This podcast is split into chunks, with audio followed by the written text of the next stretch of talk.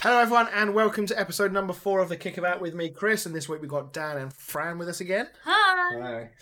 So we have got. This is going to be a busy show. This uh, we, we've been trying to keep the shows to roughly an hour, but I feel like tonight's might run over because there's an awful lot to talk about. Um, so we'll, we'll get the stuff out of the way. We are, of course, I'm back from Cornwall, as you can tell with the the sound of the mic. So I'm not sat in a bedroom in a cottage on the limit of the Wi-Fi trying to do it over Zoom or Skype. Um, so yeah, so hopefully this will be um, back to normal from now on. We've also got some new buttons to play with. We've got a, a soundboard um, that's coming up, um, and hopefully over the course of the next few weeks, I'm going to be using lots of um, sound clips and things from football to, to illustrate the points we're making. So, um, right, so let's get into it. So, Dan, let's hear your stat this week. Yes. So Jamie Vardy became the second oldest Premier League hat trick scorer at the weekend at 33 years and 260 days old. But who is the record holding oldest Premier League hat trick goal scorer? I think I might know that. Obviously, don't say anything now. We'll, do it. we'll go for it at the I- end. And if that, if you do know, can you also name both the team they were playing for and against? Okay, that might be a stretch. So okay, yeah, no, I've got an idea. All right, good stuff. Right, let's uh, let's get on with things then. So we'll we'll start with the uh, the Etihad, Man City against Leicester. Uh, quick shout out, who saw this one coming? No. yeah, no, no, I wouldn't have called that. So- so I didn't put any bets on the. Yeah, I mean, I don't really know where to start with this one. Um, Jamie Vardy, obviously, we'll start with him. Um, 33 years old, showing no signs of letting up. Is there anything this guy? Do, how long does can he keep going at this pace? Do we? Do we? He's a sort of striker that relies on his pace and he's running in behind, but he doesn't really seem to be slowing down. I feel like we had this conversation, didn't we? That he's got Yeah, I didn't. I didn't think. like a season left in him. Yeah, I thought maybe last season would have been sort of it, but but he did get injured towards the end. I feel like that is going to be a bit more of a thing. He's going to start to get more and more injuries. Little, where, little niggly ones. yeah, like hamstrings pulling and stuff like that. I think that will be his downfall rather than him like losing his pace. Yeah, I mean, uh, supposedly it was a hip injury. I've not seen any info on how serious it was, but he, he pulled up and then carried on a bit. Yeah. So hopefully not too serious. Certainly for I'm actually saying that West Ham are playing him next week, so I hope he is bloody injured. um, but uh, yeah, a hat trick. Um, I saw a stat the other day which said that um, the players that have got the most goals against uh, sides that Pep Guardiola has coached. Um, I believe it was Salah and Sal- Salah, Salah, and Lionel Messi had four. I think Heung-min Son's got five, and Jamie Vardy has got nine Yeah. and obviously he would have only have played against them in um, in the Premier League. Mm. He wouldn't have played against them in the Champions League, um, maybe in the Cup, I suppose, in the earlier rounds. But yeah, that's that's some some stat. I mean, and the second goal, Oh yeah. yeah, that's that's a that's a joyous one. isn't it? yeah. That'll probably be there at the end of the season for goal of the season. That's a contender already. Um, I mean, Leicester obviously looked very good. Um, the Man City team have come out and been a little bit sore losers, haven't they? I can't believe that Rodri tried to say that they were lucky. After, uh, like, if you lose by one goal, you can sort of say, "Oh, they were lucky." If you lose by three and you've given away three penalties, you can't claim that the other team were lucky. And it's not like they were sort of 50-50 penalty decisions. They were all clumsy stonewall penalties for me anyway. I don't know what you Yeah, guys think. yeah. Clearly nervous. I think I Mm. think City are uh, nervous as a team. They don't they don't come out like the confident team they used to last Premier League. what, Liverpool two knocked them Premier off their perch a bit, haven't Yeah. they? Yeah. It was almost like a, an unbeatable team, and now, like I think a lot of teams probably go to Man City knowing that they've got a chance of beating them. I think a few teams now have shown the blueprint on how to do it Mm. as well. I mean, Leicester Leicester did it. They they crowded around the the front players. Um, they actually they were two against three in the middle of the park, but they almost looked like it was the other way round. I thought when. Uh, on, I was going to say, do you think it's hindering them not having Aguero and Jesus? Yeah, to I don't think finish? it's- they haven't really gotten out and out because Sterling, I don't think, can play as that number nine. But then, do they need that, or is it their defence? That's... Well, it's a bit of both, I think. Because all three, three out of four defenders gave away a penalty.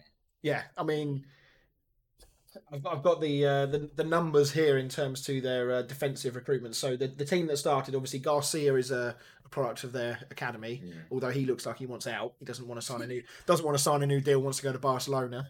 Um, but then you had Paul Walker was fifty million, Nathan Ake forty one, and Mendy was fifty two. They've today brought in Ruben Dias from Benfica for sixty million. So on the assumption that he goes in for Garcia, then their entire back line is two hundred million. That takes their entire defensive spending under Guardiola to over 400 million. I mean, how how how yeah, how deep does it do we have to go here before they find a defense that works? well, it's like you were saying earlier. Any other team or manager would be criticised quite heavily for spending that much money and you know still having a pretty flawed defence. But it's it's a it's a thing that's thrown at United quite a lot, isn't it? With the amount of money they've spent over the last sort of six, seven, eight years under various managers, granted, but um, they've spent an awful lot of money, not really seen particularly brilliant returns. Um, we mentioned earlier that Man City have never been past the quarterfinals of the Champions League. Um, so, yeah, is, is Guardiola getting away with it a bit? I think so. I think obviously because of the coach he is, he's he's a world class coach, coach. isn't he? Like there's not a lot of criticism. I don't think there's been a lot of criticism for them not getting past the final of the champ. I think he's got away with his Champions League run. Is it because he's won it, you know, with Barcelona? Maybe I think yeah, Barca. I don't know. I Don't think believe he won it with Bayern, no. So yeah, I don't. Obviously, the, the game itself, the, the three penalties. Um, I heard an interesting thing when I was watching match today that um, usually you they would play with just one in front of the back four, usually Fernandinho, and obviously sooner or later Fernandinho, if he's not already past his best, is going to be, and they're going to have to find somebody else. Yeah. Rodri is not looking like that player at the moment.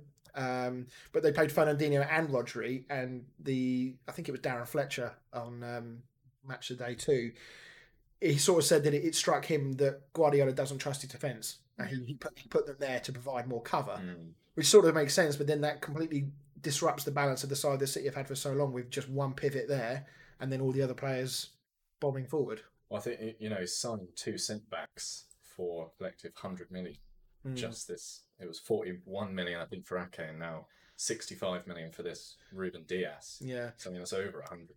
I mean, I suppose you could factor in the fact that Otamendi is going the other way for some around, I think it's thirteen point seven, something like that. So it offsets it a bit, but it's obviously it's still a lot of spending.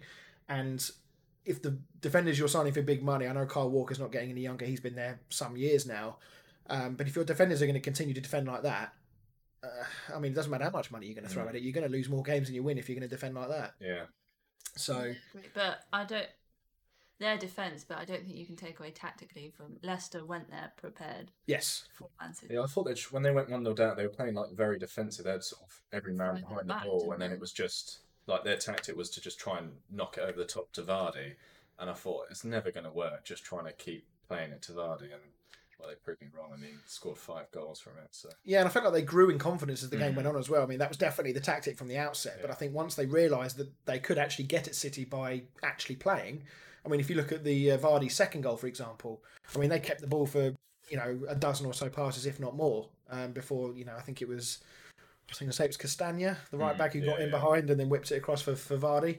Um, so I think Leicester deserve a lot of um, praise for that as well. I think as well as Vardy, um, Harvey Barnes deserves a shout out as well because he had a great game. he started the season really brightly. Um, is he? Do we think start thinking about him for a potential England call up? Maybe. There's quite a few coming through from different teams and stuff. And I think Southgate might actually have to start paying a bit more attention to it because I mean, especially as players like Dele Alli are slowly disappearing from the England squad. Yeah, obviously we've got two two more games coming up with England within the next.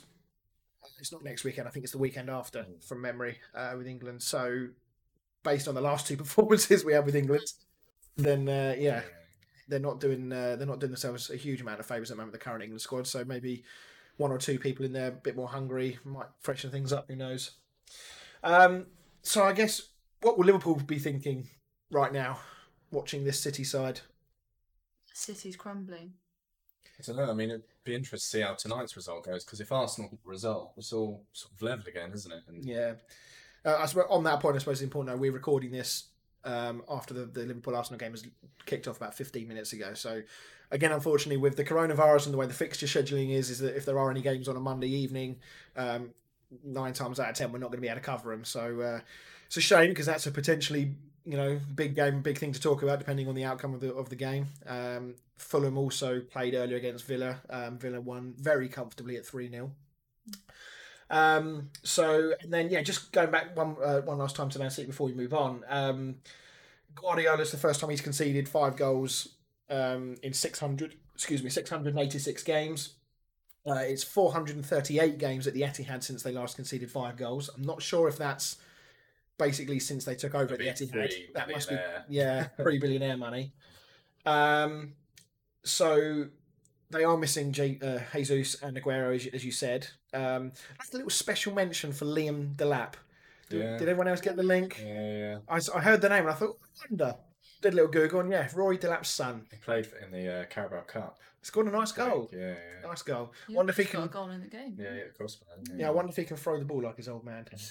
Maybe that's what Man City are missing. Somebody to launch the ball from a throw for seventy yards. So yeah, tr- troubling times for Man City. Um, They'll pull through. I have every faith in Pep. well, I think one thing they need to be careful of is that last season. I don't know how many games into the season it was, but I'm pretty sure they were about eight games in, eight points behind Liverpool or something along that. And of course, over the course of the season, it, it gradually became bigger and bigger and bigger. City cannot afford to be that far behind early again. Pep's excuse is that with like the fixture list, you know, he's getting all these injuries, this, that, and the other, but everybody else has the same fixture list, and you can't tell me that Man City have a thin squad. No, No. they have. They've probably got the best squad out of every other team. So the whole like, oh, I've got to play my youngsters just doesn't really fall for me. He plays his youngsters anyway.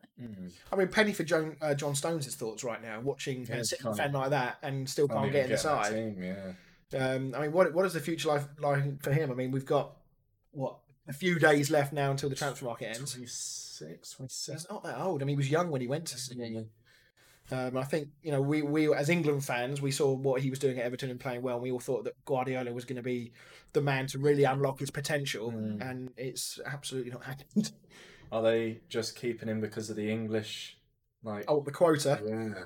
Uh, Is that why he's still there? I suppose it's possible. Um, in many of the same ways, I think that's probably why Joe Hart signed for Tottenham as well. Yeah. imagine for the same reason. Um, so I don't know. I don't know. I don't know what the future holds, but City need to be careful. Mm. Yeah, like three years ago. Yeah. he's actually playing. And then one final mention for Leicester. Um, they've obviously started the season on fire. Um, they've scored 12 goals in three games. Um, granted that almost half of them were in this game. Yeah, and yeah, quite a few of them in penalties. Um, but are they, if, if City continued to do this, I mean, this is very hypothetical here.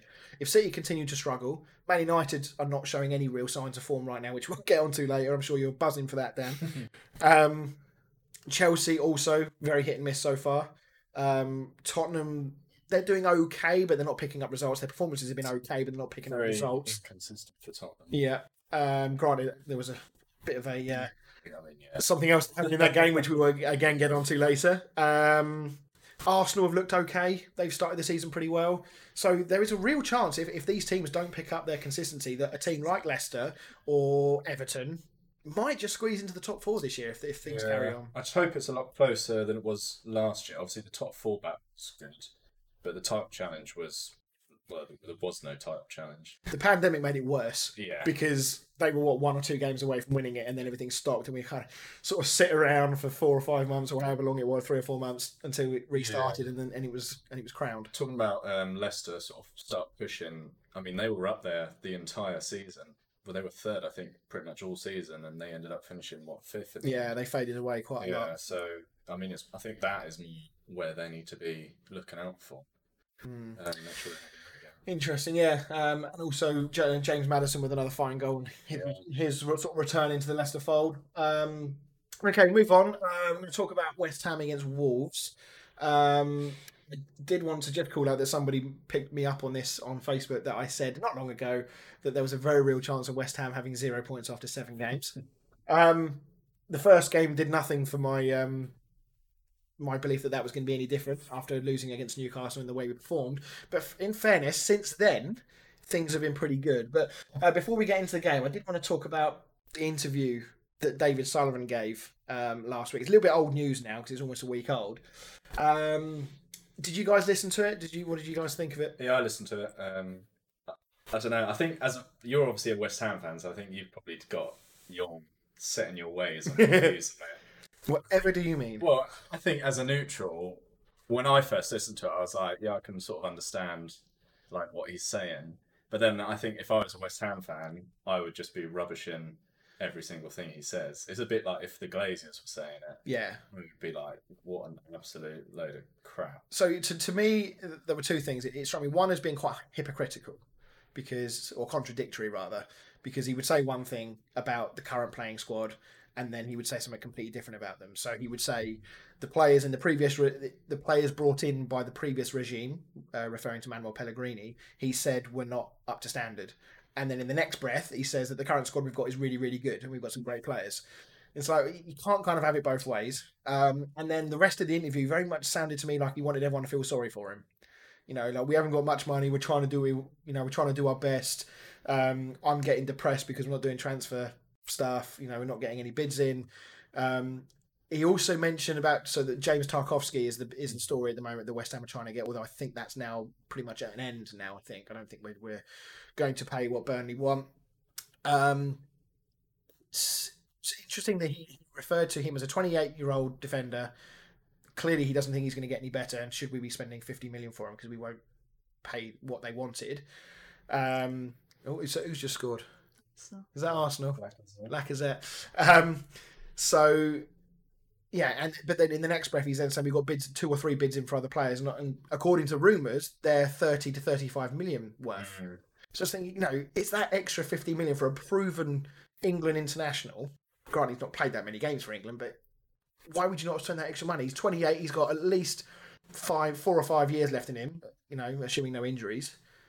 I don't. I just don't get it. But anyway, is for owners, I think they look at the sell on value. If you buy in a 28 year old, you're not going to be able to sell him at 30 for, you know, you're going to be selling him, if you do end up selling him for half the price you bought him for.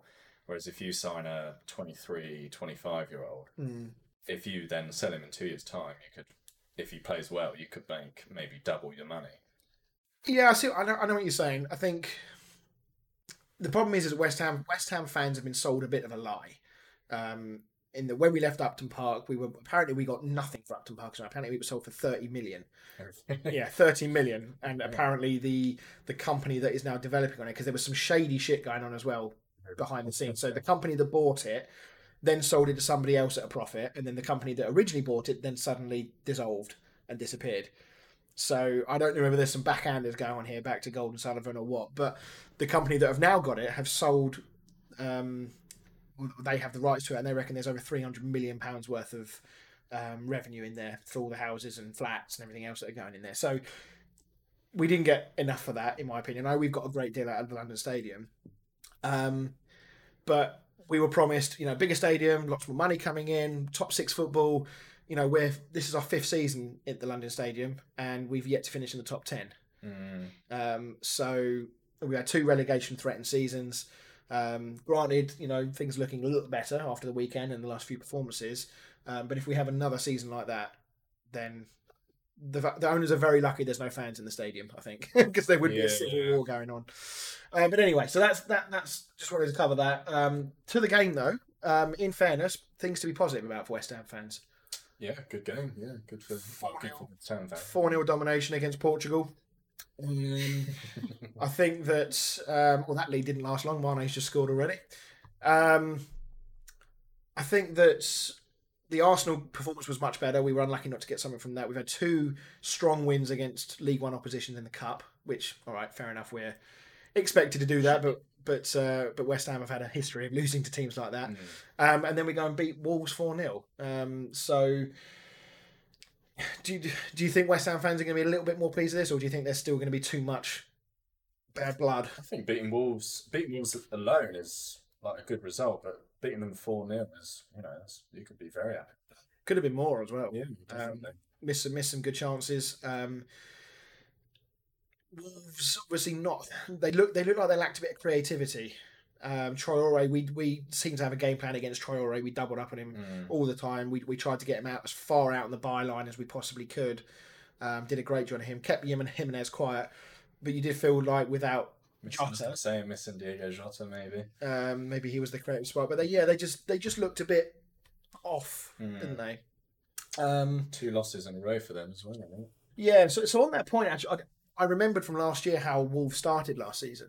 Um, so I did a bit of digging. Yeah. Um, yeah, I know you probably saw this on the notes. So it, it took Wolves until the seventh game last season to register a win. Mm. They were second bottom at the time, um, but they ended up finishing seventh in the league. I think they just need a bit more time to adjust to their new. Need the rest of their Portuguese players to adjust to the they need- Portuguese yeah. nationals. Probably, yeah. They've genuinely got more Portuguese players in their squad than most Portuguese league teams do. Yeah. Um, They're trying to learn. Well, I, I said to you, didn't I? They're one position away from having a full Portuguese eleven. I mean, where, where does the? I mean, how many like players have they got on the fringes of their team that are English? Because the quota is there still, as far as I know. Yeah, And there's not many. There's Conor Coady. Conor Coady's the Englishman I can think of that plays for Wolves. They had um, who was the young English player they had in midfield? I can't remember what his name is. That's going to annoy me. I can't remember what his name is, but he was he played a few games last season. He looked really sharp. He's, he's a youngster, like 17, 18 years old. Um, but uh, yeah, I mean, and Wolves have got um, they've Fulham at home next. Leeds away. Leeds are obviously flying at the moment. Um, Newcastle at home, Palace away, Leicester away, Southampton at home. Um, before they then play Arsenal, Liverpool, and Chelsea in their following kind of uh, like, all right game. So they, Yeah. what I mean is, their games that you realistically a team like Wolves should be looking at, thinking we've got, we should be really picking up at least three wins from that lot. Well, Southampton just got their first win, so they could be on a bounce now. Mm-hmm. I mean, aside from Fulham, um, I mean, obviously Palace are flying as well. Fulham are obviously flying, but in the wrong direction. Yeah, that's that needs to be three points for Yeah. Wolves. You would think. Um, so yeah, I think Wolves will be okay. I think they will end up top half the league. Whether they are as strong as last season remains to be seen. But um, they've got a good coach, so we'll have to sort of see how it Yeah, goes. yeah. Um, and then for West Ham, obviously we've got Leicester next. Things to be positive about. I know. Yeah, I think it will. It's at Leicester as well. That'll be a challenge. That'll if you. I mean, if you come out with points, that then that's obviously something to definitely build upon. Mm. So yeah, but it's it is nice. I mean, I know I've been a bit down on West Ham on this podcast over the past few weeks, but in fairness to the team, um, they've reacted extremely well from that first defeat at, at Maybe they Newcastle. Well, I think David Moyes. I mean, David Moyes is self isolating at the moment. I think he needs to stay working from home for the rest of the year. Um, so uh, right, okay, moving on. Let's talk about Brighton against Manchester United. Dan. Let's not. so a narrow victory for United, which is obviously the positive. Um, but despite the three points, there's still an awful lot not clicking at United right now. Yeah, Brighton had a great game. Yeah, I mean, I don't, like I'm glad you know the three points is great for United, um, but I feel sorry for Brighton more than anything. Uh, they definitely deserved. I would s- I'd go and say all three points. I think you know they hit the bar. I think it's like five times in the end. Yeah. Um, there's a bit of like controversy with the, the penalty that sort of he gave and then looked at the VAR and they decided not to. Although that um, Connolly spent more time on the floor than he did on his feet. Yeah. There must have been a strong crosswind coming off this Yeah. yeah. Brighton. But yeah, I've, like Brighton played really well. Um, I don't know what Maupay's doing, sticking his arm up in the air like that at the end of the game. Yeah, I mean, he obviously scored the Panenka penalty. Um, I was listening to it on the radio on the way back from Cornwall last weekend, and it seemed like everyone on the radio was convinced that everyone was claiming that they thought the ball had gone over the line. Yeah, well, I thought it was everyone was claiming it was handball from the guy that headed it off the line, and I was, I was sat there like, "There's not a chance that's handball." And then when you see it, obviously on the uh, replays and all that, I just thought, "What's he doing?" I mean, obviously, we will talk about penalty. Um, if if you if you look on the rules, if you look at the interpretation of them, I think the right decision was made, but it's just should it? Are we at a point in football? I mean, we'll get onto the, the rulings, especially with the handball and stuff later. But is this good for the game? That sort of thing. well, like that, I think that is an example of it working Mm-hmm. because you know his arm is he's clearly tried to handball it. He's put his arm above his head. He's like clenched his fist. He's trying to block it. Yeah. And without VAR, he was he's getting away with that, Yeah, and the game ends two up. that's very true. I mean, it's very easy to see it um, from United's point of view. Um, uh, sorry, from Brighton's point of view, that they feel hard done by because the final whistle's gone and, and then they come back. But equally, if you flip it around on the other side, if that's an England game, Yeah. and we're in, oh, I mean, I mean, let's go back to the um, '86 with Maradona. Yeah, yeah. You know, if, if if something like that was to happen now, and VAR corrects it, Mm. everyone thinks VAR is the best thing ever. Yeah. But that's that is like I said, that's VAR being used correctly, Mhm. and that's common sense. Like you know, it's clearly handball. And I know we're going to talk about it later, but that they're the kind of decisions that like you can sort of say yes, VAR is working, and then some of the other decisions that happened at the weekend are when you can see VAR is clearly not working. hmm Um, but going all the way back to what you said about United clicking, it's just, I just don't see. I feel like they go out there with one tactic, and when it doesn't work, they have no idea what to do. What Right. would you say morale would be like at Man United right now? Because as a fan, you're saying that you feel a bit embarrassed that you guys got the three points. Well, what it's embarrassing for me that we've been linked with every player under the sun, and we've signed one of them, and that was one that just came out of nowhere. I was going to say that you weren't actually Yeah, with that no, player. it were was it was literally like Donny van der Beek's having his medical. Donny van der Beek signed. We've been linked with Sancho since like 2010. That's what it feels like. Yeah, I, I, I, I- look at that Man United back line, and I, if you look at them individually, you know, you think they've got actually a very good back line individually. Luke Shaw's not a bad player. Wan-Bissaka, I think the only problem with I find with him is that he's often he reminds me of Jamie Carragher. The reason I say that is Jamie Carragher used to be known for his what they say recovery tackles because he was always like last last gasp defensive challenge to save the day. But then the flip side of that is well, you know, deal with the danger before it gets that far. And the- I feel like Wan-Bissaka's a little bit like that. Yeah, sometimes. he's he's very good one on one. Like I think Wan-Bissaka's probably someone that defend um, attackers don't want to go up against Mhm. because there's just no getting past him. But def- like sort of tac- tactically defensively, he ju- and for the um, second goal of Brighton's, there's just no one around the attacker. Mm. Wan-Bissaka's wandering around. Bruno Fernandes isn't tracking back, and it's just poor. It's just poor None of them were like tra- uh, watching. No, and when Pogba looks completely unfit, he doesn't look up to it at all. No, he's he's gone back into that sort of sulk mode. That's not the right way to put it, but you know what I mean. That's He, play. he is so. Well, he he wants you know he wants to play ninety minutes. He wants to be the talisman. He wants to be the game winner. But he's had so many chances Yeah, to, like, to be that person. I think people are just fed up. Not just United fans, but you know, I think most fans are just yeah. As we learned last week uh, in 2016. So on another day, United lose this one comfortably. They've got away with it on this occasion. Um, obviously, as you said, Brighton hit the woodwork about 200 times. Um, do we want to have a quick moment about Neil, Neil? I know we've spoken about the handball, but given what happened earlier with the celebration, doing the crying celebration, and then oh, he's practically crying. I'm telling you, that is why you don't do shit like that because it comes back and bites you. Karma is a is a beautiful thing sometimes.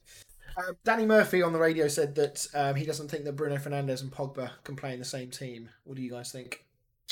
Uh, I, I disagree. I think um, those few games after lockdown, um, I think they were sort of two of the best midfielders.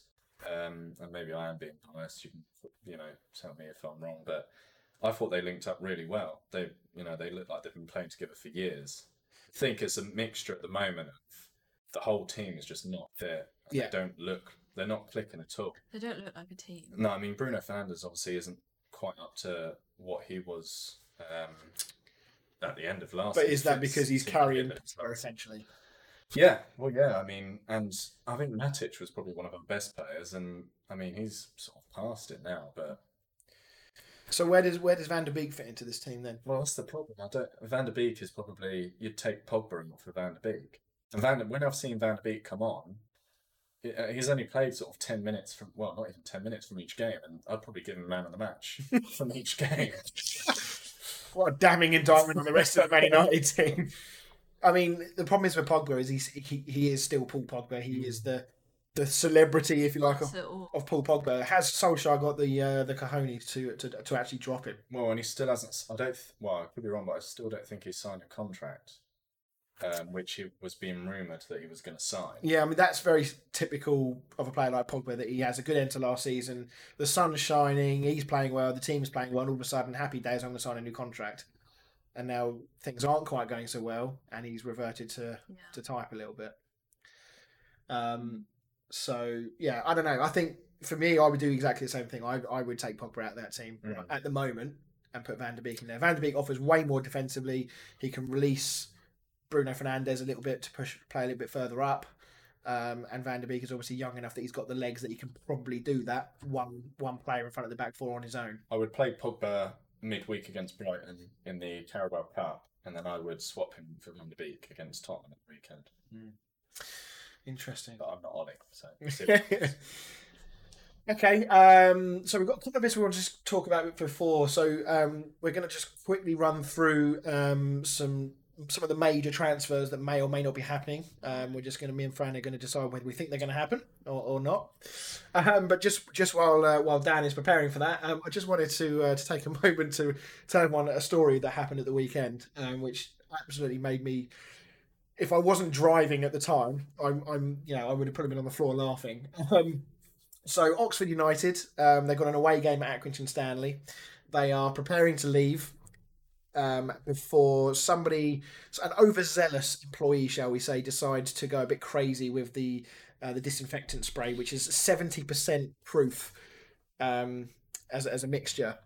Um, so the, the driver gets on the bus. The, the coach has one of these uh, breathalyzer systems. So basically, he has to breathe into it um, before the coach will actually fire up and allow him to drive.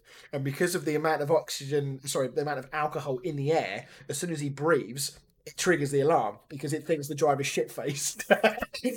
so the coach then locks itself for six hours. So all the players suddenly have to uh, get get coach uh, trains and taxis and or jump in a car and go down and whatever. Um, while meanwhile the uh, the coach literally can't move for six hours. So uh, it didn't seem to bother them much because they won four one when they got there. But uh, I Yeah. if they still have to pay for the coach. Well, the thing is, the the the, uh, the EFL are not doing COVID tests. Yeah. They're not paying for them. So when West Ham played Hull last week, obviously three, uh, two West Ham players plus the manager came down with um, positive COVID tests. Um, West Ham um, actually offered uh, to pay for the test for Hull because they don't test. So they turned up and West Ham had no idea. Every single one of them could have been infected for all West Ham knew. Um, obviously, the chance of that are unlikely, but uh, the fact that the the club's not doing anything or not required to do anything by the EFL is a bit strange. Um, but anyway, right then, Dan, over to you. Yeah, so uh, we're doing a quick fire, just saying yes, yay or nay, whether you think they'll um, the transfers will happen. I've started with a really awkward one to try and pronounce. Um, I hope you know who I'll be talking. It's uh, Hussein Aouar from Lyon to Arsenal. They've been linked with him quite a lot. I, I don't know, know. I know who you mean, but I have no idea. His name is just a load of syllables. It's A O U A R. That sounds like someone's playing countdown. um, I'm going to leave you with that pronunciation because I'm not going to try. I'm gonna go uh, Aouar, as that's what it looks like. So yeah, Aouar from Lyon to Arsenal. What was Yes or the- no? What's the rumored fee? Do we know? Uh, I think it's about. Well, I think Lyon won sixty million, but Arsenal only want to pay about forty. Right. So Um, we're getting close to the end of the window. Yeah. Um, not sure. I'm gonna. s- I'm gonna say no on that one. I don't think Arsenal will stamp up the money. Yeah, you're no? They don't need it. No. No, I don't think it'll happen. Uh, number two, you like this one? Uh, Declan Rice. I can pronounce that one. Declan Rice from West Ham to Chelsea. My heart says no. My brain is not sure. um, West Ham have said repeatedly he's not for sale, and I don't know if Chelsea are going to be prepared to pay the eighty odd million that West Ham want. And even then, I'm still not sure right now with the state of everything it is at West Ham. If they sold Declan Rice right now, my God, I mean the the stadium would be on fire. So I'm for that reason, I'm going to say no. I don't think West Ham will let him go. I'm saying no. I see. I would have said no, but then earlier I saw that is now being linked with United, which makes me think are Chelsea freeing up Kante so they can get Declan Rice. But doesn't um. Okay, so you mean from a funds point of view? Yeah, yeah. I was going to say yeah. because apparently Lampard wants Rice to play centre back, doesn't Yeah, no, it's a a funds point of view. But I, will- I will go with no. I don't think it will happen. That he? No, one. Uh, number three, Jadon Sancho from Dortmund to Man United. absolutely no. I no, but I really wish it would happen because I would love to watch him. Obviously, I would like it to happen, but I don't think it's going to happen at all. Um, Dele Alli from Spurs to PSG.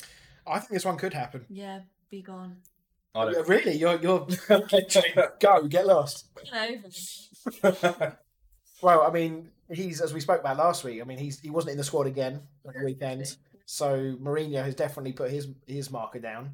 Um, When it gets to that point, surely as a player you just want to go. As I don't know where he fits into PSG's team. I can't see him starting for PSG. no, And they've got Choupo-Moting. uh, next one, Juan Foyth from Spurs to Fulham. I can see that happening. I don't. I can't see Foyth being in Mourinho's plans particularly. Mm. Yeah. Yeah. Quick fire. Thinking. thinking. Yeah. I can Like you two last week. Did the quiz. How, how, how deep is uh, Spurs in, in defence? That could they let Foyth go and, and not be too bothered about the depth? Well, they've let Vertonghen's gone, hasn't he? Yeah, is Alderweireld still there? Yeah, Alderweireld's still there. But he, I mean, he's aging. Mm-hmm. I don't think they've not brought in any defence, have they? Other than Matt Doherty. And he's a, he's not a centre back, which is right what uh, back, yeah. Foyth is. If anything, And it's there's, just um, lost. Warriors being linked with moving away, so Probably a good thing. yeah. Mm. Um, so yeah, well, I, th- I think that'll happen. Fulham Uh, need defensive recruitments. Let's be honest. Yeah. This one I didn't know about until recently. Um, Ruben Loftus Cheek from Chelsea to Villa on loan. Uh, I can see that happening. Yeah, I think that would be a really good move for him as well. Actually. yeah. I think he needs, especially uh, with the Euros coming up, he needs to be playing regularly. Yeah, he, he played the first game, didn't he? Didn't really impress that No. much. I know he had a, a fairly lengthy injury spell last season. and Um, he went loan before. He, he played really. I can't remember where he went on loan, but he went on Palace, wasn't it? Yeah, I was thinking Palace. So yeah, I think he he would do well if he can go to Villa. I think that'd be a very good move for him. Hmm. Uh, next, Todd Cantwell from Norwich to Leeds. It's interesting you say that because I was thinking the other day. Actually, I'm surprised no one's had a look at him Mm. because he was the one shining light for for Norwich. Yeah. Obviously, Pukki had a great start of the season, and then did fuck all for the rest of the season. He scored like seven. I would say yes. I think that could. I think that would be a great move. I think I can really see him playing well at, at Leeds. I think that's a really good fit for him. I'd like it to, but I don't think it will. You don't reckon? I don't think. I think Norwich will want more money than Leeds will want to pay. Mm. Leeds have spent some money in this window already as well. And so when I was sort of looking for these transfer stories, Leeds were linked with about ten different centre midfield. Um, I picked the one that was easiest to pronounce. Um, this is one I don't think will happen anymore, and you'll see why in a minute. Um, Kalidou Koulibaly from Napoli to Man City. I'm going to say no for the same reason you're probably about to say no. Obviously, now they've just signed Ruben Dias. yeah.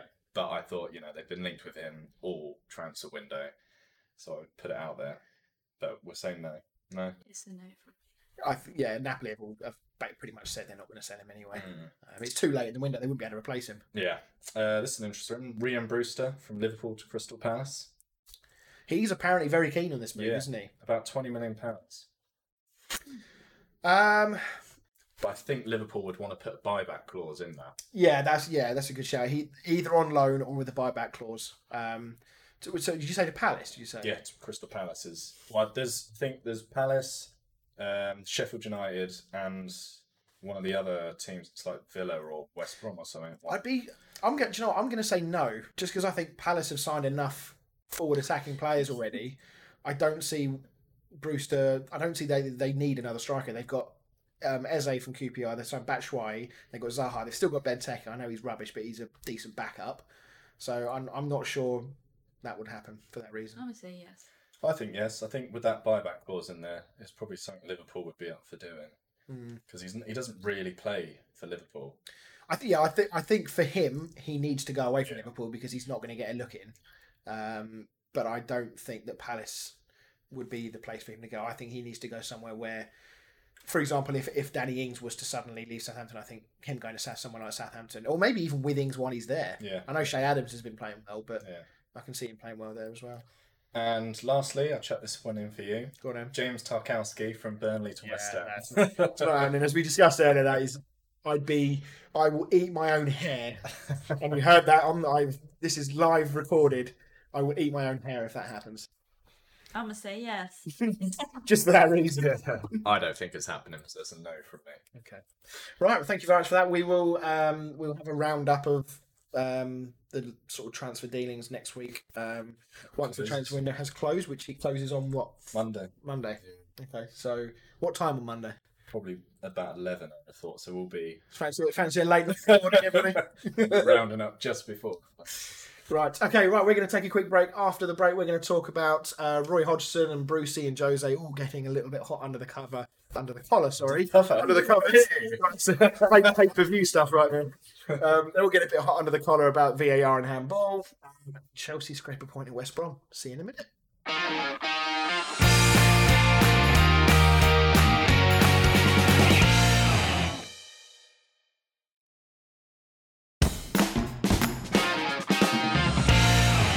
And welcome back to the show. We're going to start the second half of the show talking about handball and the VAR rule. Um, I feel like this is going to be a regular talking point. I don't want it to be, but I feel like it's going to be until something changes.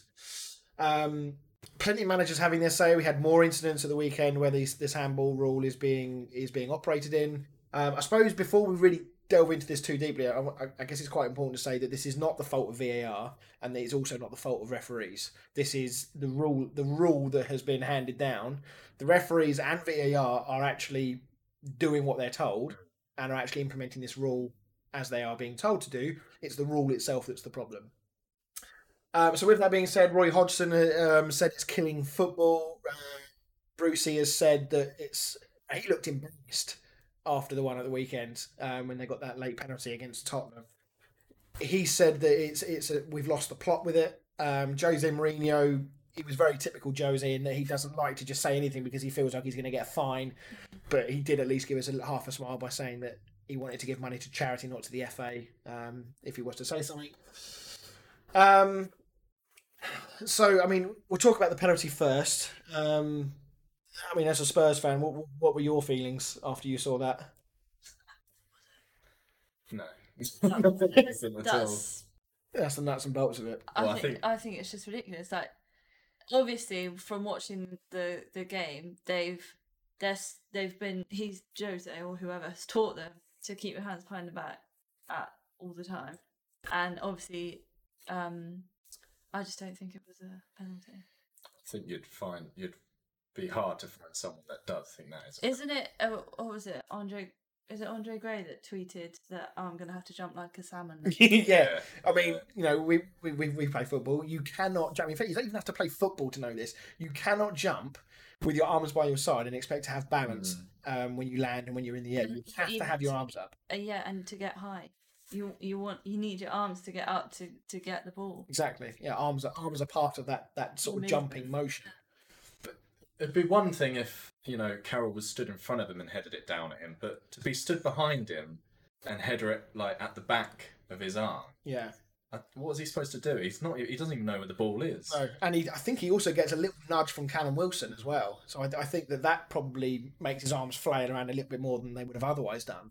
Um, but it did seem like a very deliberate tactic from Newcastle as well. So when they brought Carroll on, I mean, I, when I watched the highlights, it seemed like there were two or three other occasions where headers were coming in from Carroll, shots were coming in, and Newcastle were just screaming for handball every single Yeah. time, in the hope that because of this new ridiculous rule, Yeah. that they'll get lucky, and they did. Well, I Um, can't remember which manager it was, or even if it was one of the commentators, but saying that you know people are just going to start trying to kick it at people's hands Yeah. Yeah. to try and win a penalty. Well, in effect, that's what um, Jordan Ayew did against uh, United. Mm. The first game of the season, he flicked it up onto um, Lindelof's fist, basically, Yeah, yeah. who was effectively had his arms out because he was doing the sort of the shadowing, showing them down the line. Or Ayew flicks the ball up, it hits him in the fist, and he gets a penalty for it. Yeah. Mm. Um, so, Yeah, I don't really get it. Uh, one thing we're going to do quickly, I just want to um, play a clip. It's about a minute long of Simon Jordan, who uh, is a host on, or one of the guest hosts on Talksport, um, who's talking about all this. Have a listen to this and see what you think. What's happening is the game is adapting to the tech rather than a tech adapting to the game. The fact that linesmen can't put their flags up anymore because it will interrupt a passage of play that VAR might supersede is ludicrous because we're now saying the game's rules have got to adapt to the to the tech To that the was tech. designed Yeah, to yeah. enhance. Now, at the centre of the need for tech was media scrutiny. Not because the media are wrong, but because the broadcasters now have driven the the, the level of uh, understanding or scrutiny on every single decision to such a level they can see it from every single angle that the tech was needing to be bring, brought in to give these referees. It wasn't so long ago, I forget the referee that made a decision that was absolutely lambasted and pillared about 18 months ago, you know, getting death threats after a game because his performance was, was not good enough, deemed not good enough by fans and media. So we've created this culture. Managers have created a culture as well by endlessly complaining that tech comes in to support the idea that, that we don't. There's no jumpers for goalposts. And we don't make mistakes You're right. anymore. The tech's now driving the game. now the tech's driving the game. Yes, and it's you're right. wrong. Strong words. He's got a point now, hasn't he? Yeah, I mean, I don't really see the point in having like your linesmen and referees nowadays because they just don't really seem to have any power They in the get game. overruled. I mean, the he, he, I, I, I totally agree with what he's just said. I think that it wasn't so long ago, um, probably even as far back as the, the England Germany game in the 2010 Mm. World Cup. Whenever it was it then? I can't remember when it was. 2012 maybe. Whenever it was, um, and everybody was crying out for VAR. They were saying, "Get the referees help. Get them the assistance they need to get these decisions right." And um, this is what we need and he's absolutely right. We've we've created this this pressure on the footballing governing bodies. They have given in. They've given us effectively what we wanted, but they've now gone beyond what I think the fans wanted, Mm. and we're now in a situation now where we've we're giving penalties for ridiculous things. Um, I think VAR. there- There's you get the good examples where VAR works brilliantly. Um, incorrect red card decisions. Um, Yeah. You had the the one that you were talking about with the Man United Brighton at the weekend, which again used corrected uh, corrected. I'm going to start that again correctly. Thank you. Um, and that's where VAR can work. I don't think it needs to be brought in at the level it is right now. No, it's just, I don't see why they can't ask the fans what you know what they want. Like why it seems to be people that sit up in office buildings all day making up these rules. Because I don't think VAR is so much the problem. I think it's the rules. Yeah, I agree. And there's a guy called David Elleray who um, is an ex Premier League referee, um, and he is currently sitting on, I think it's FIFA. I think it's FIFA. He's sitting with like Pierluigi Collina, the ex Italian referee, very good referee in his day, and, and all the other people at FIFA. And at the end of every season, again, I heard this on the radio. At the end of every season, they talk about what rules they want to change and what rules they want to bring in. Um, now, usually there's only like seven or eight each year, but since David Elleray's been there four years, supposedly there's been over 200 rule changes in football. Now, granted, some of them will be really, really minor and make absolutely no difference. That's fine, but there are obviously some very big ones. This one included, and this has all come now because FIFA want the handball rule to be exactly the same across the board. Um, so European clubs have already been suffering with this, and we've got a stat for this. So um, those of you that watch a match today would have seen this. So there were 48 uh, penalties in the league last season given for handball, and 57 Serie A last season. Um, so that's where we're heading. In the first three weeks of this season, um, we've had 20 penalties in 26 games, um, six of which have been given for handball. In the same period last season, there were eight penalties, but zero given for handball. Um, and if to further illustrate this, so the highest, the last five seasons of the Premier League, there have been um, one season, 2016, 2017, where we had the highest amount of penalties and handballs. There was 18 handballs with 106 penalties. At the current rate that we are going on right now, with 380 games across the season, there will be 292 penalties, and 88 of them will be given for handball. At the current rate that we're going. Now, obviously, there's a lot riding on that. You know, you, it does seem crazy that we'll go that far, but What would happen if it got to the point where it was quite obvious that players were just kicking a ball at someone's hand? Well, that's the I don't thing. think we're far away from that. I mean, Well- that, there's, that is no different to players starting to dive. yeah. You know, it's exactly the same But- thing because diving was never a thing as far as I know, you know, back in the day. But as soon as players start to realise that if they went, you know, if they felt a nudge, they went down, the referee would give a penalty because diving wasn't really a thing. And then diving started to get scrutiny, and then they brought in like you know yellow cards for diving. That's what they're going to do. for this. Well, that's what I They're mean. This is another players are going to start kicking at people's hands because they know it, They're getting rewarded. it's almost like a it's almost like a dive. Yeah, I mean, f- footballers and football teams is a very highly competitive thing. You give them an inch, they'll take a yard. So any advantage they can find, they're going to take it and they're going to look to exploit it. Um, but for this, it just looks like it's being handed to them on a silver platter at the moment. Um, so I like that this season the the referees are going and looking at the monitors. I think Yeah, that's good agreed. because you know there's been a few like red cards that have been overturned and like the goal for United against Brighton, like the referee's gone over, yeah, had a look, and then he's made the decision. And, and I think and then you know the referee has made the decision. It's not people looking at a computer screen miles away. yeah, The referee has made that decision. But it's just like I say, it's it's more the rules that I see what they've done. There was a grey area where you could say what's deliberate handball, what's not deliberate handball. So they've gone anything that hits a hand, it's handball. But it just doesn't work like that. exactly. I think you know there were there were certain people, Gary Lineker being one, who a few years ago actually was calling for this. He said, "Let's get let's make it black and white. If it hits the hand, it's a penalty." And now we're at that stage. Now all of a sudden, oh shit, this don't work. Um, Yeah. And I, I don't know about you, but I feel like referees. Do you think referees are looking when they go over to their little VAR boards? Um, you know, they're human beings. They they must understand football. They must know the rules and everything else, which is why they give it. But do you think they look at it and go, "Fuck, I've got to give this. As gonna say, I I've think got, you... I've got to give this as a penalty. I, this is a penalty, but I've got to give it." I don't know who the referee was. Do you know who the referee was No. I think if you were to ask him, you know, in the pub, do you think that was handball? I'd be It's not. amazed if he said, yeah. Yeah. It's yeah. I mean, I've been looking around on social media and looking at comments on on posts various things, and there's been the odd one. I'm fairly sure they're just Trolls. Throws, yeah, throw, throwing out a fish and eye looking for a nibble. Um, and I do love a nibble Facebook. Yes. As you saw with my argument I had with the with a West Ham fan after the weekend's game. Um, but I was seeing so little. You know, usually most things on social media you, you normally get plenty of voices from one side and plenty from another, but this one was so one sided. I can't see this going on. I really can't. Can they change the rule like partway through the season? Well, there is a there is a, a, a governing body over here. Is it the PGMO? I think they're called something like that. Who basically look after the rules for the English game, and they would have been in, within their rights to tell FIFA to bugger off. And well, no, we're going to keep the handball rule the, the same.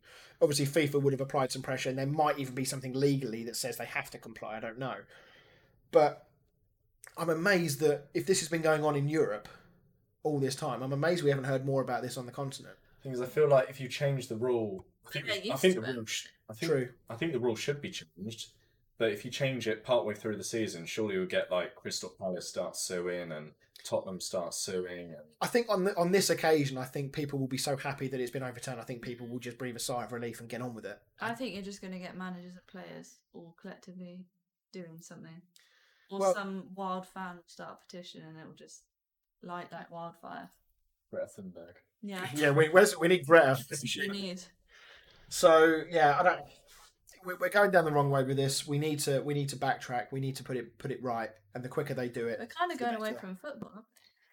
Like I mean, like in that interview, it's just very robotic, isn't it? Mm. And that I've you know I I've always thought that the VAR um, the, the rules are written not for VAR, um, and that there there does need to be a little bit of adjusting to bring both of them in line. Um, and it is a fine balance. I appreciate that you can't just change something and magically everything is perfect. That's that's not how it works. But I think when you when you see something that's as wrong as this, you have to correct it. I don't think this. I don't think we can do a season with this. No, it's like with like talking about VARs with goals being scored. You know, you're, you're sort of you don't celebrate when a goal goes in anymore because No. you've got to wait thirty seconds to a minute to Mm. find out whether it counts or not, and then you don't really feel like celebrating a minute after the goal's gone in. I mean, even now, like I mean, that Tottenham game was was a good example actually because the uh, when Carroll headed it down onto Dier, obviously the ball never went out of play. Tottenham went out the other end and Mm. almost, they didn't almost score, but they had a shot on goal. I think. You know, if that ball goes in. And then they decide, actually, no, it's a penalty. I mean, the, the reaction was bad enough on this. Imagine if, if Tottenham had gone up the other end and scored. Yeah, but that's happened a few times, isn't it? And I, I think in the Women's World Cup when they were trying it all out and stuff, that happened. Like one team thought they had a penalty, the other team's gone and scored, and then it gets cancelled out and it's actually a penalty. It's like how do you? It's just not Where do you draw the line? No, exactly. Um, and I think there was actually one occasion. I think it was in an international game with Poland. I think I, Yeah. I seem to recall Lewandowski's name Yeah. being mentioned at the time, um, where basically they the fault the halftime whistle had gone. The teams were back in the changing rooms. The referees then had a look at the VAR board and decided there was a penalty, and he's brought them both Mm. both teams back out from their halftime break to come on and take the penalty, and then go back in the changing room for half time again. It's you know, and that was during the trial phase for VAR. So it's, it's really good to know they've learned their lessons. So yeah, I don't know. It's going to be very interesting. A lot of the pundits seem to think that there's going to be things happening very, very quickly on this. I do hope they're right um, because you know this this can't go on because this is going to happen every single weekend on multiple occasions every weekend. Yeah, well, I think we've talked about it every weekend so far. Yeah, and I'm sure our listeners don't want us to be talking about this every single week. So um, yeah, we'll we'll, uh, we'll we'll keep our ears very much to the ground this week, and hopefully things will change. Um, final topic we're going to talk about before we get on to uh, this week's quiz um, is West Brom against Chelsea. How lovely the Chelsea kit is. It's not. It's just lovely. So we're very we're very uh, impartial here on this show. I think the Chelsea kit is shit. Fran loves it. Dan, you're on the I'm in fence. the middle. If it if it was a bit more red and less pink, I would quite like it. Genuinely, when the match started, I was like, "Oh, lovely kit." It looks like a Crystal Palace kit, but they were like, well, we can't have exactly the same, so we'll just make it a bit pinker.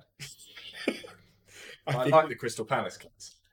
So okay, well, I had a friend of mine who was who was very keen for us to talk about the kit rather than the game, but unfortunately, I'm not going to do that because uh, three 0 down at half time. Um, Thiago Silva had a he, he gave an interview during the week, um, and he basically said that he never came to the Premier League beforehand because he didn't feel like it was technical enough, and yeah, then has a debut like that. So, well, I mean, are Chelsea in danger of, or maybe Frank Lampard is? Are they in danger of letting things get a bit out of hand here? Because Frank Lampard has got a history of not looking like he can organise a defence. He wasn't great at Derby with it. They were really great on the eye, weren't great defensively. Well, the three did the three goals were the three only three shots on target, weren't they? That Yeah, um, yeah. Yeah, West Brom had. and basically all came from All from defensive defensive. errors. Mm. Um, Kepa got dropped. Yeah. Um, interesting. So Mendy has has now signed, but um, Caballero was was in goal for this game. I'm assuming Mendy probably hadn't completed everything that he needs to, to be in the squad. Um, there was talk today about has Kepa played his last game for Chelsea? As I say, it'd be interesting to see which one of them leaves, if any leave, because you can't have all three of those goalkeepers at the club, can you? And try and keep them all happy. Caballero will be the far by far the easier to keep happy. Um, Yeah, as a, as a number two. I don't know whether, despite how bad he's he's been for Chelsea, which has obviously been well documented and we've talked about it. I don't know whether you can seriously have a seventy-five million pound goalkeeper sat on your bench as your number two. but I mean, you know, what? No one's going to be paying seventy-five million No. to Chelsea. I, I mean, they'd probably be lucky to get thirty million with the form he's been in. So, So, I mean, do you you- just cut your losses, or I don't know. You said earlier that Roma have been touted with an interest. yeah? Well, he's been linked with a loan already. Um, so I don't know if they'll maybe just do a loan, hope that he can pick up his form, and then maybe try and sell him Yeah. in the next window or in January or something like that. hmm I think that's probably the best way to go. Try and loan him out, get him playing how he should be playing, and Getting away get- from the media get- spotlight. yeah, and try and get that value back up again because at the moment they're not going to be making any money off him. Oh, no. No, um, was it very much a tale of, of, of two halves here. Um, we we've spoken about Chelsea's defensive frailties before. Is Thiago the answer? Based, I mean, obviously it's difficult to say after one game, but do you think they, they still need something else in that defensive line? I, I thought it was a strange signing. I know it was a free one, and I guess for the locker room, I can see why you would have someone like Thiago Silva. I think he's 37 years old now, and going from the French league to the Premier League, I just don't see him being in that team. And I know, you know, first game you can't say he's made a mistake, like that's hit him done. I just don't think a lot of players um, struggle to transition from other leagues to the Premier League. Yeah, And I Yeah, but I feel like Chelsea as a whole are struggling to transition. Mm, well, that's that's another thing. They've signed a lot of players, and it's, it's sometimes it's hard for teams to gel yeah. when they're all new players. They've all been playing in different leagues, and they're all trying to play together. And Mm. I mean, we've only seen very small glimpses of what Timo Werner and Kai Havertz can do. Yeah, and I mean, I think they've been improving week by week. I mean, Um, you said hitting the cross. T- Yeah, Timo, Getting closer. Timo Werner's won two penalties um, i- in the first two games. Yeah. He's just not scored yet. I'm sure it'll come. He, he to me looked. Um, I would say that West Brom was probably his worst worst game of the three for me. Yeah, although he was playing out on the wing, wasn't he? It was the True. first time he wasn't playing. Yeah, because they because they went with Abraham through the middle, didn't they? Um, so yeah, obviously the onslaught came in the second half. We all knew it was coming. Um, obviously Mason Mount scored a nice goal. He was probably one of the f- Chelsea team that came away from that game with his head held high, I suppose.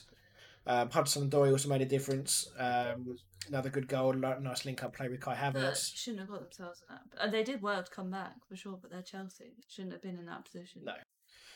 Um, I mean, Hudson Odoi divides opinion amongst Chelsea fans. Certainly, the Chelsea fans that we know. Um, you know, I, I, I spent a little bit of time talking to uh, to one in particular at the weekend, and I sort of said, you know, Hudson Odoi had a really good game. I thought he made a real difference, um, and his reaction was, um, yeah, but you know, he'll go missing in the next game because that's the sort of player he is. He just one minute he's brilliant, the next minute he may as well not be on the pitch. Um, I don't know if he wants to be there. To be, I think since that Bayern Munich interest, I think if Bayern Munich were to come in, say tomorrow, and say we'll give you, I don't know, fifty million for Hudson Odoi, I think he would sort of be banging on Lampard's door saying, I "I'd want out." to go." Although now they've signed Sané, I don't know, you know, if they No. need Hudson Odoi. no, they're not coming from the only. I could see Hudson Odoi. I think would be perfect for someone like Dortmund. Mm, yeah. Um, Dortmund have got a really Maybe good Sancho go to. yeah, go the other way. Um, obviously, Dortmund have got a, a decent recent history of signing um, young um, players, you know, a couple of English players as well, and Yeah. then nurturing them, selling them for big money. Um, and it's a model that's not only yielded probably a lot of money for them, but also a reasonable amount of success over the last Mm. you know, uh, 10 years or so. Um, back to the game, do we think who's who's the more disappointed here? West Brom 3 0 up at half time, but before the game, a point against Chelsea, they probably would have bit your arm off. Yeah. Um, Chelsea, obviously, they've shown a lot of grit and character to come back from 3 0 down, but again, it's that poor performance. So, who's more disappointed, Chelsea or West Brom? Both of them. Yeah, I d- I d- yeah, I couldn't say one or the. other. I mean, like you say, if you sit to West Brom at the start of the game, you'll get a point against Chelsea. You'll score three goals. Like you said, they would have probably bitten your arm off. But to go three 0 up, and then only have forty five minutes to just hold off and try and keep three goals out, and to not do that. It's, I mean, West Brom are going to need all the points they can get. Yeah. Um, not saying that Chelsea don't, but relegation, obviously, you need those three points. Yeah, I mean, it's all very those well. sort of games. It's yeah, it's all very well saying that relegation teams need to beat the teams around them, but they also need to pick up the odd surprise point here and there because that will count for a lot at the end of the season. And I think it's more of a blow for West Brom to be leading and then give away because West Brom, I think, have been the more demoralised at the end Yes. of the game. Whereas Chelsea, having managed to come back, you can mm. build on that. Yeah, You can say, if we hadn't given away those three mistakes, we're winning that game. Whereas West Brom, to go 3 0 up, it's hard to then say we played well yeah, because we threw it away. Yeah. So, I, to be honest to that, I think West Brom would be the more disappointed.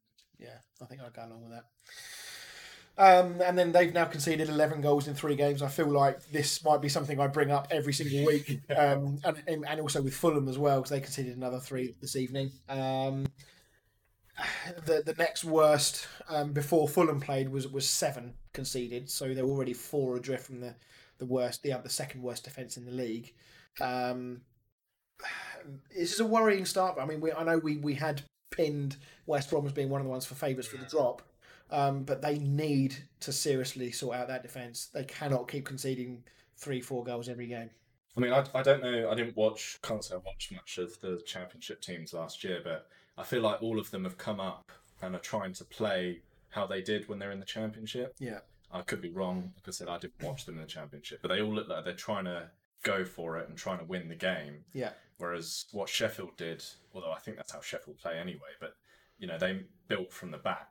Yeah. They like a Mourinho team. They built them from the back, and they were trying to snatch one 0 wins, and they nearly finished in the Europa League. Yeah. Um, not they've not made a great start this season, but I think that the Fulham and the the West Broms they're trying to almost do what Leeds are doing, trying to score more goals than they concede. Yeah, it's kind of ironic that West Brom, they've conceded 11, and actually when you looked on paper at the start of the season, you think, well, they got Arsenal and Chelsea first three games and Leeds in the middle. You think, right, Arsenal and Chelsea, keep it tight. If you can get away with a one or a two nil defeat, fine, move on. Leeds would have been the game that they would have been targeting to try and get something from, and they actually conceded more against Leeds than they did against the other two. Um, so, you know, we, we knew they were going to be having a tough start with those fixtures. Leeds are obviously, as we said, that are flying. Um, off the top of my head, I don't know. I haven't got it written down who West Brom have got next, but I feel, feel like the next one or two games, if they keep conceding goals at this rate, Yeah. they could be gone by Christmas. You know, figuratively speaking. Yeah, and they're going to need to start picking up those three points from a few of their next games coming up. Otherwise, heads are going to start dropping, Yeah. Yeah. and then you're going to start conceding more goals. Um, anyone got Bilic for first manager to be sacked in their predictions? I can't remember what mine are, to be honest. Mine, are we saying? No, I suppose we should. No, it's not. Um, but yeah, my, the point is, I suppose that if West Brom keep doing that, then Bilic is probably going to be a prime candidate for the first one to go. So, right, okay. Um, let's move on then. So let's go back to your stat from uh, from earlier, Dan. Um, do you read want it to just yeah, just remind us what it was? Um, so Jamie Vardy became the second oldest Premier League hat-trick scorer at 33 years and 260 days old against Man City yesterday. Um, but who is the record-holding oldest Premier League hat-trick goal scorer? So there's two, there's two in my mind actually. One is Andy Cole. Right. The other one's Teddy Sheringham. Which one you're going to pick? I think I'm going to go with Teddy Sheringham because I'm pretty sure he played longer into his career than Andy Cole did in the Premier League. Took the Is that who you're going with? You said club, right? yeah. So you're right. It's Teddy Sheringham. Um, Spurs? no, United? no, bit closer to home. A bit closer to home. Oh, Pompey. Yeah. Was it? Ah, Four points against Bolton Wanderers. Ah, there we go. There Does go. that count as a point for uh, the quiz that we're having? Yeah, you did well. Yeah. well, you're not having that against. Right. So, um, next exciting bit of news. I promised you a jingle last week, Fran. Stop it. You ready? You ready for this? yes. I paid money for this as well. Like we're going to play catchphrase. I paid actual money. You never know when we could could be catchphrase. I would like Right. Over to you, Fran. down. Welcome back to Football with Fran. So, this week, if you could cast your minds back not as far as 2016, we've gone 2018. Okay. Specifically, the FA Cup final.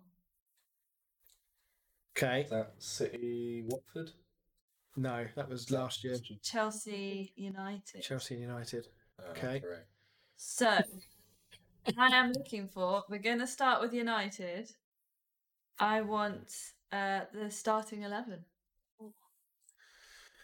Okay. Do you want to go first? So, yeah. Okay. Uh, De Gea. One for you, yeah. Oh, that's a part. um, 2018. Are we what are we working our way up? Yeah. Or just any? You can just, Just just name name Just any player. Yeah, yeah. Um, Pogba. Was that the year that Ibrahimovic was still there? Was it? I'm going to say Ibrahimovic. I think he was still there. He was not in the starting Excellent. 11. Rashford. Yeah. Um, Mata. Oh, yeah, was he? He was not in the Oh, for starting fuck's sake. Sorry, Chris. Uh, Luke Shaw. It's a no. He's been injured as usual. If this was Mourinho as Man United, he was probably in, probably in rehab. yeah, that's true. Um, Back to you. who would have been s- defence for United? Um, You could go wherever. That front. yeah, Martial. My next guess. Uh, it's a no. Oh, I'm glad I didn't get Um, There's so many players that you hate. McTominay must have been playing if it was Mourinho. No. 2018. Yeah, I'm not sure he would have been. No. Uh, Nemanja Matic.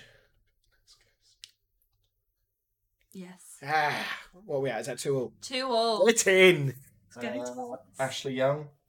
100% yes. Uh, so he probably would have been left back, wouldn't he? He would have been at the time. Um, who the frick was playing? I know who's right back. Oh, Three, two, yeah, countdown, please. one. yeah, I've got nothing. Antonio Valencia. Very actually. Ah, this isn't fair. We need a- right, next week we're having a West Ham question.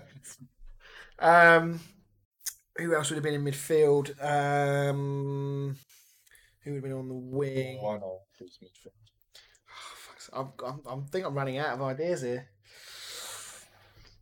Three, two. No, What, I've got nothing. Lingardinho. God, yes. That wasn't his answer. That's not a point. If you've run out, we'll move on to the Chelsea team. How many have we named? How many of the first team have we named? It's got Seven. Seven. Ooh, still loads. I don't think Vent done any of the centre. No, I, I'm trying to think. He would have been playing centre back for him. Come on. The worst two in the world. Yeah, I was thinking. Oh, uh, Smalling. Yeah. And Phil Jones. what a second. Chris, back to you. So what? There's one That's left. nine. That was at nine. So it's one winger and one midfielder. Then Winger was and striker. There's no Martial. that's the point. Uh, Who's playing for him? Who was who was up front for United in 2018? I'm going to say no. I don't know. Let's. I'm going to bank on knowing more Chelsea players. Falcao. Absolutely not. Right, we'll move on. The missing ones were Herrera Ah, and and Herrera. Alexis Sanchez. Oh, wow. That Must have been. been one of his six. yeah. Right, Chelsea. Chris, you can start. Okay. Um, Chelsea. I will go with Antonio Rudiger. Yeah. I can't remember who they haven't got. Oh, Uh, you know. Who. is it? Uh, I don't know how long he's been there. Um, I guess Christensen. Uh, no. Uh, Marcos Alonso. Yeah. Bringing it back here, Dan. Azpilicueta. Yeah. N'Golo Kante. Yeah. Willian. Tell you what, w- w- this is a better showing from us this week. Last week No. was good. Double check. Smith yeah. Um, who else would Up be? front, come on. Uh, I think I know. You you you both know. Don't tell him. No. I'm trying to think. Two two years ago, was he still there? I don't think. I don't think he was. I'm going to say Diego Costa, but I don't think it is. Absolutely not. I was going to say Olivier Giroud. not. Fuck. Yeah. I mean, you're still missing a, a main Chelsea player What, from 2018. Six. Yeah, but a well-known one. Even- Uh, Hazard. yeah. Yeah, yeah, good shout. Um, Goalkeeper. I'm trying to say. I don't think Kepa was then. No. When we signed him last year. Throwing out captain. Who did they have in goal before Kepa? I, gen- I can't think either. Who do they? Who was in goal? Joe, and that would be screaming. Yeah, Joe, Joe Morton will be reading them all off. Dan, three. Uh, Loftus Cheek, not in goal, obviously. Weirdly, no, no. Chris, um, who you. was in goal for them? I literally can't. You're going to say the goalie, and it's going to kill me. Um, I'm going to go somewhere else on the pitch. I'm going to say midfield. You said? Did we say Willian? yeah, We did. Okay, and it wasn't. guess him. him again if you No, I'm, I'm, I'm gone brain dead. Three. No, nothing from me. Dan, back to you. We're currently, uh, for the Chelsea team, we're at 4 2 to Chris.